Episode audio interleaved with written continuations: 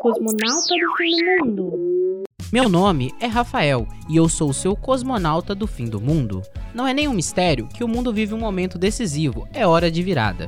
E pensando na agenda de 2030 homologada pela ONU, esse podcast pensa o diálogo acerca das coisas que temos que falar antes do mundo acabar: desigualdade socioeconômica, racial e de gênero. Para incrementar nossa viagem, temos a presença da nossa comandante, a Yá Akira, comentarista mais afiada da galáxia. Oi, eu sou Akira, a Yá do espaço, comandante da nave e comentarista desse diário de bordo. Ah, claro! Não posso esquecer de quem cuida da nossa navegação, a Android Jaci. Dá um oi para os nossos ouvintes do diário de bordo. Hey! Ops, língua errada. Oi, sou a Jaci, igual o Tupi-Guarani. Além da navegação, sou mediadora desse diário de bordo. Tripulante 001, Mariane da Cruz Souza. Fala um pouquinho de você pra gente. Meu nome é Mariane, tenho 22 anos, sou técnica em administração, estudante de rádio e TV, moro em Cariacica. Tripulante 002, Dom Machado. É, eu sou o Dom, é, tenho 26 anos, é, licenciado em música pela UFES, é, músico, é, moro em Vitória, tenho, tenho 7 anos, mas sou de Anchieta. Convidado recrutado, é hora de decolar. É muito bom receber você, Mariane da Cruz Souza, e você, Dom Machado. Novamente, sejam bem-vindos. Cosmonauta do fim do mundo. Assim, desse contexto histórico, né, caótico do Brasil, é, você acha que na contemporaneidade, assim, né, atualmente, a- o crescimento do movimento negro em relação, né, a esse contrapartido do governo que temos atualmente, você acha que num futuro próximo, talvez nas próximas eleições, as causas étnicas raciais vão ganhar força de novo ao ponto de todo esse retrocesso que a gente teve nesses últimos quatro anos serem deixados para trás? Em relação à política, a gente pode falar sobre a, a vereadora mais votada de, de São Paulo, que foi uma mulher trans preta, né? É, então tá mudando, a gente tá vendo força. É claro que com esse governo que veio, desandou muita coisa. E o outro lado ganhou muita força. Ganhou uma voz. E com essa voz ganhou um- uma justificativa de cometer, cometer exclusão, preconceito, racismo. Mas tá mudando. E a gente tem que ter fé, né? De se apoiar. É, eu concordo com ele, porque por mais que esteja mudando, né, de uma forma lenta, mas eu acho que esse governo, é, por ter muitas, tipo assim, muito se apresentado de direita e acha que nada é racismo, né? Então, eu acho que quando, quando esse governo sair do poder, muitos do, do que apoiam o governo atual ainda vai estar ativo, sabe? É, vai de uma forma ou de outra atuar é, de uma forma como está hoje, né? Não, ele, o governo não vai estar no poder, mas aqueles que concordam, que apoiam esse governo, vão estar, entendeu? E eu acho que se a gente não modificar isso desde a educação, desde a pré-escola, desde mesmo no ensino médio, na faculdade, isso não vai mudar. Porque a gente tentar mudar os adultos é muito difícil. Agora, se a gente reeducar as crianças, a gente consegue mudar. Não nesse, não nesse, não no futuro é, é, de agora, isso, mas talvez no futuro bem futuro mesmo, sabe? E assim, no Brasil tem um discurso do racismo estrutural, que a gente sabe que de fato é uma coisa que forma a estrutura do país e também forma as ideologias e, consequentemente, forma toda a base da sociedade que a gente vive hoje.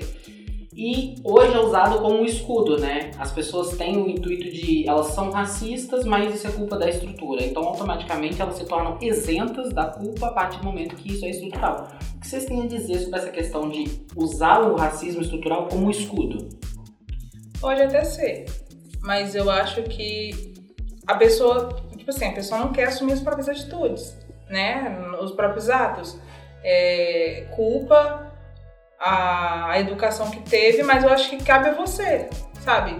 Não adianta, mesmo se você foi ensinado de tal forma, cabe você pensar antes de falar, pensar antes de agir. Não é fácil você fazer alguma coisa e depois culpar, ah, que eu fui educado de tal forma. Até porque nunca é tarde pra se reeducar, né? Exatamente. Falando nos tempos atuais, vamos fazer um bate-bola rápido. A cada fase, uma resposta curta. Número 1. Um, fogo nos racistas. Ah, gente, acho que é. É poesia. pra mim é isso. É, é. É combater mesmo, não ter, não ter dó. Pra mim é isso. Porque não tem, eles não têm dó de, na hora de, de criticar, na hora de apontar, na hora de julgar. Então por que, que a gente vai ter dó? Sabe? Porque a gente não pode passar a mão, por mais que a gente tenta entender, mas não dá. Porque se a gente abaixa a cabeça pra pensar, ah, a pessoa não sabe o que tá fazendo, sabe? Né? Então não tem que ter dó. Número 2. Apropriação cultural. Essa é difícil, assim. Isso é difícil. É, eu deveria me agir neutro por estar meio que sendo mediador. Mas eu sou uma pessoa preta, então eu acho que eu também posso falar um pouco esse assunto. Eu acho que a apropriação cultural no Brasil é um termo que é muito polêmico, porque você pode esbarrar num assunto e acabar ocupando um lugar de fala que não é o seu e talvez nem seja intencional. Aí vem aí as desculpas, né? Por exemplo, essa que a gente falou do racismo estrutural, né? Toda essa questão. Mas assim, você tem questões que perpassam simplesmente a tonalidade de pele. Porque no Brasil, a gente entende que a pessoa negra, ela é um conjunto, ela não é só a cor da pele. É um conjunto, é um fenótipo, é uma questão cultural. E não só em relação a negros, mas também indígenas. Então, assim, no Brasil você tem uma mistura muito grande de povos e de características. E quando você vai falar dessa questão da apropriação cultural, é de entender os espaços e as pessoas como elas estão ocupando esses espaços. Você está numa situação assim, chula.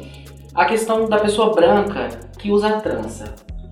É uma coisa que incomoda muita gente. Mas eu, eu, na minha concepção, quanto pessoa negra, não me incomoda um branco de trança a partir do momento que ele entenda o significado, a partir do momento que ele entenda o que é aquilo. Mas assim, se a pessoa coloca e ela vem é uma burguesa que vem de um bairro rico e ela colocar a trança por hype, na minha concepção, é muito problemático. Então eu creio que entender dentro do Brasil essas questões culturais é entender os limites. E não passar da conta, né? Nesse intuito, por exemplo, de a questão do branco de trança mesmo. Na minha concepção é isso. Uhum. Número 3. Essa veio direto das polêmicas do Twitter. Ter uma opinião racista é crime? Bom, tanto que você não abra a boca. É soco, porque se abrir é fogo racista, né? Exatamente. Porque você tem um pensamento, beleza. Mas aí os seus pensamentos é, geram suas atitudes, né? Contanto, contanto que você não abra a boca, contanto que você não faça nada, beleza, o pensamento é seu. Contanto que não sai da sua boca, contanto que você não faça nada. Agora, a partir do momento que os seus pensamentos geram suas ações, é, geram é, suas falas, que acabam é, sendo racista com outras pessoas, acabam é, pisando, né? Vamos dizer assim, outras pessoas, sim, é errado. É, essa semana a gente viu isso aí no Twitter, né? Que foi o Monark, Monarca, sei lá. Enfim. É, não interessa, não é sobre isso. E quando ele faz essa frente, né, ele, ele meio que defende toda essa vivência que as pessoas têm de que o racismo é natural, de que é algo passável. Então, ele colocando no pensamento, ele meio que tira do campo dos atos, mas é igual a Mariana falou, se você pensa assim, consequentemente você vai agir dessa forma. Pode não ter agido ainda, mas vai agir. Então, vamos dar segmento, né? E outra questão para se falar antes do mundo acabar é a transversalidade na igualdade de gênero e a vivência trans em uma sociedade heteronormativa. É, Dom, você como homem trans, como você enxerga a construção que a sociedade faz sobre o seu corpo? Nossa. Nossa. Pergunta. Olha, eu acho que pra responder isso eu tenho que contar um pouquinho sobre a minha transição, né? Sim. É, eu, eu, eu me entendi trans a partir de uma novela das nove, que tinha um personagem Ivan. E ali caiu a minha ficha do que estava acontecendo comigo e que acontecia comigo desde sempre, né? Ahn, só que eu fui transicionar com 24 anos, dois anos depois da novela. Dois, três anos, sei lá. É, entender que eu nasci sendo lido de uma forma que eu não era, sabe? É, todo mundo é, né? Independente de ser trans ou não, assim que uma pessoa nasce, ela já tem um compromisso social a partir daquele corpo, daquela leitura. E, e foi isso, assim. O corpo trans, e aí eu falo mais sobre o corpo trans feminino, né? Sobre as mulheres trans, elas são jogadas à prostituição, à marginalidade. É, eu vejo que os homens eles, eles conseguem alcançar uma passabilidade maior. E por isso, é, não é que sofre menos, mas a gente vê pouca repercussão sobre isso. É, ao contrário do corpo trans feminino, né, sobre a mulher trans, que a gente vê mais em televisão, em representatividade mesmo, assim. Quando eu falo sobre cantora trans, por exemplo, a gente tem vários ex- exemplos de mulheres trans na música. E quando eu falo sobre homem trans, a gente tem que parar para pensar e procurar nomes, né? Eu acho que é mais ou menos isso. É, o, o Brasil, ele tende a passar uma visão de um país extremamente desconstruído, assim, isolando as questões governamentais atuais. Mas assim, o povo brasileiro vem, né, de uma de uma crescente a tratar de uma forma mais menos conservadora. Porém, do nada aparece uma frente conservadora muito forte dentro do país. E dentro desse público, né, que se diz desconstruído, também é o país que mais mata pessoas trans. É o país que mais crucifica o, a comunidade LGBTQIA+, assim. Com relação a isso, é, o que você acha que causa isso dentro da sociedade, assim, e o que te gera estar nesse país que está imerso nessas duas realidades? Olha, é muito difícil para mim, é, é muito difícil falar sobre, sobre esse assunto, uma vez que eu, eu sou privilegiado de estar no meio de pessoas que me aceitam. Eu tenho uma família que me aceitou muito bem é, e estar no, no meio que, que eu não sofro tanta transfobia, né? Então é muito difícil de falar sobre isso. É, mesmo é, tendo, sendo privilegiado de estar nesse meio que super me aceita, é, ter um governo como esse e todo o discurso que ele faz a respeito da comunidade LGBTQIA+, e tantas outras, é, eu só consigo enxergar uma, que é essa conservadora, que é essa hipócrita, né? Sim. E é isso. E quando fala em conservadorismo, a gente esbarra logo na questão família tradicional brasileira, Assim, que é algo que atualmente é muito recorrente. Assim. O que é a família tradicional brasileira para você? nossa. Eu e minha mãe. É isso mesmo, seu conceito, não é do governo, não. ah, é isso. Acho que qualquer família, né? Uma pessoa sozinha é uma família. É sobre. Faça das suas palavras a minha. e pra você, Mariane? Ó, eu acho que pra mim tradição é repetição, né? Então não existe pra mim a família tradicional, porque as famílias não se repetem. Cada um, cada família é diferente. Eu lembro que no ensino médio o professor pediu pra gente escrever o que era família e família dependendo pode ser é, tem gente que, é, que, foi, que, foram, que foi criado por, por seus avós, tem gente que foi criado por seus tios, tem gente que foi criado numa família é, tal, o pai, a mãe, mas foi abusada. E aí, você quer pregar essa família tradicional? De que forma? Então, eu acho que é qualquer, qualquer lugar que, que te crie, que te dê amor, que te dê educação, que te faça, é, que te ajude a enfrentar o mundo de certa forma, é uma família. É, então, né, a gente tem essa polêmica aí. E para mais questões além disso, a gente também entende que além da transfobia ser uma crescente muito grande dentro do movimento LGBT, o racismo também é. E assim, eu sou um homem negro, bissexual, e, e percebo que ainda, por exemplo, com a questão da minha sexualidade se torna mais um empecilho, porque ser bissexual também não é bem visto. Mas eu também sou afeminado. Ah, mas você é bissexual e você é afeminado. Então, assim, pra você, você acha que o racismo é aliado à transfobia dentro do meio LGBT? É sim. Quando, quando fala sobre sexualidade, né? é, existe aí uma, uma falta de diferenciar gênero e sexualidade, né? Eu, eu vejo muito sobre isso. É, a, a minha mãe, no outro dia, ontem, ontem de ontem, não sei, ela me ligou para indicar um filme chamado é, Elvis e Madonna. É um filme brasileiro que fala sobre uma, uma, uma travesti que se envolve com um cara trans. E aí ela se confunde toda pra me explicar. Mas assim, é, eu super entendi, mas eu, eu sinto que, sempre, que existe essa, essa carência de entender é, a diferença entre gênero e sexualidade. Uma última questão, assim, é, é, que eu acho pertinente também da gente comentar aqui, é a questão das marcas. Porque as marcas, elas odeiam o público LGBTQIA mais o ano inteiro. Mas em certa época do ano, o nosso corpo se torna pink money, né? Enfim, é hora de estar tá captando dinheiro né, desse público.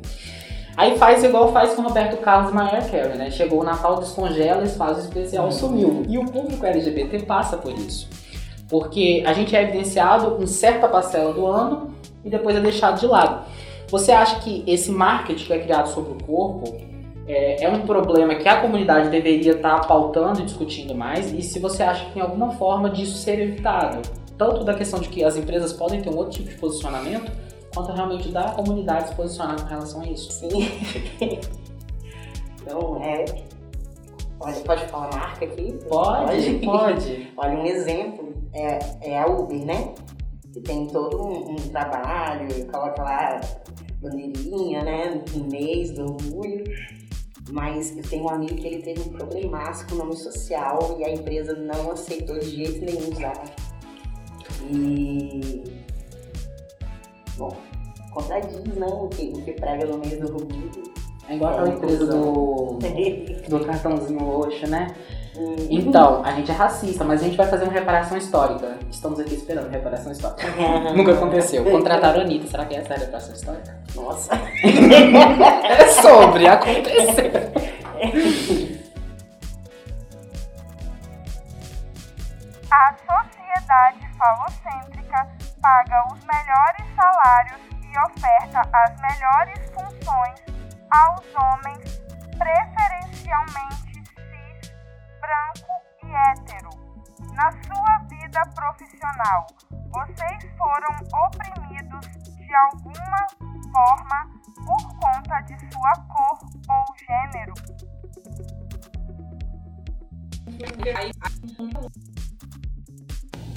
Sim, de uma forma. Não, tipo assim, não foi. Nunca é de cara, né? É sempre disfarçadamente. Mas, sim, eu acho que foi uma vez eu tava fazendo estágio. E aí, essa situação não foi só, na minha, na minha opinião, não foi só racismo, mas também foi machismo, né? Um assédio.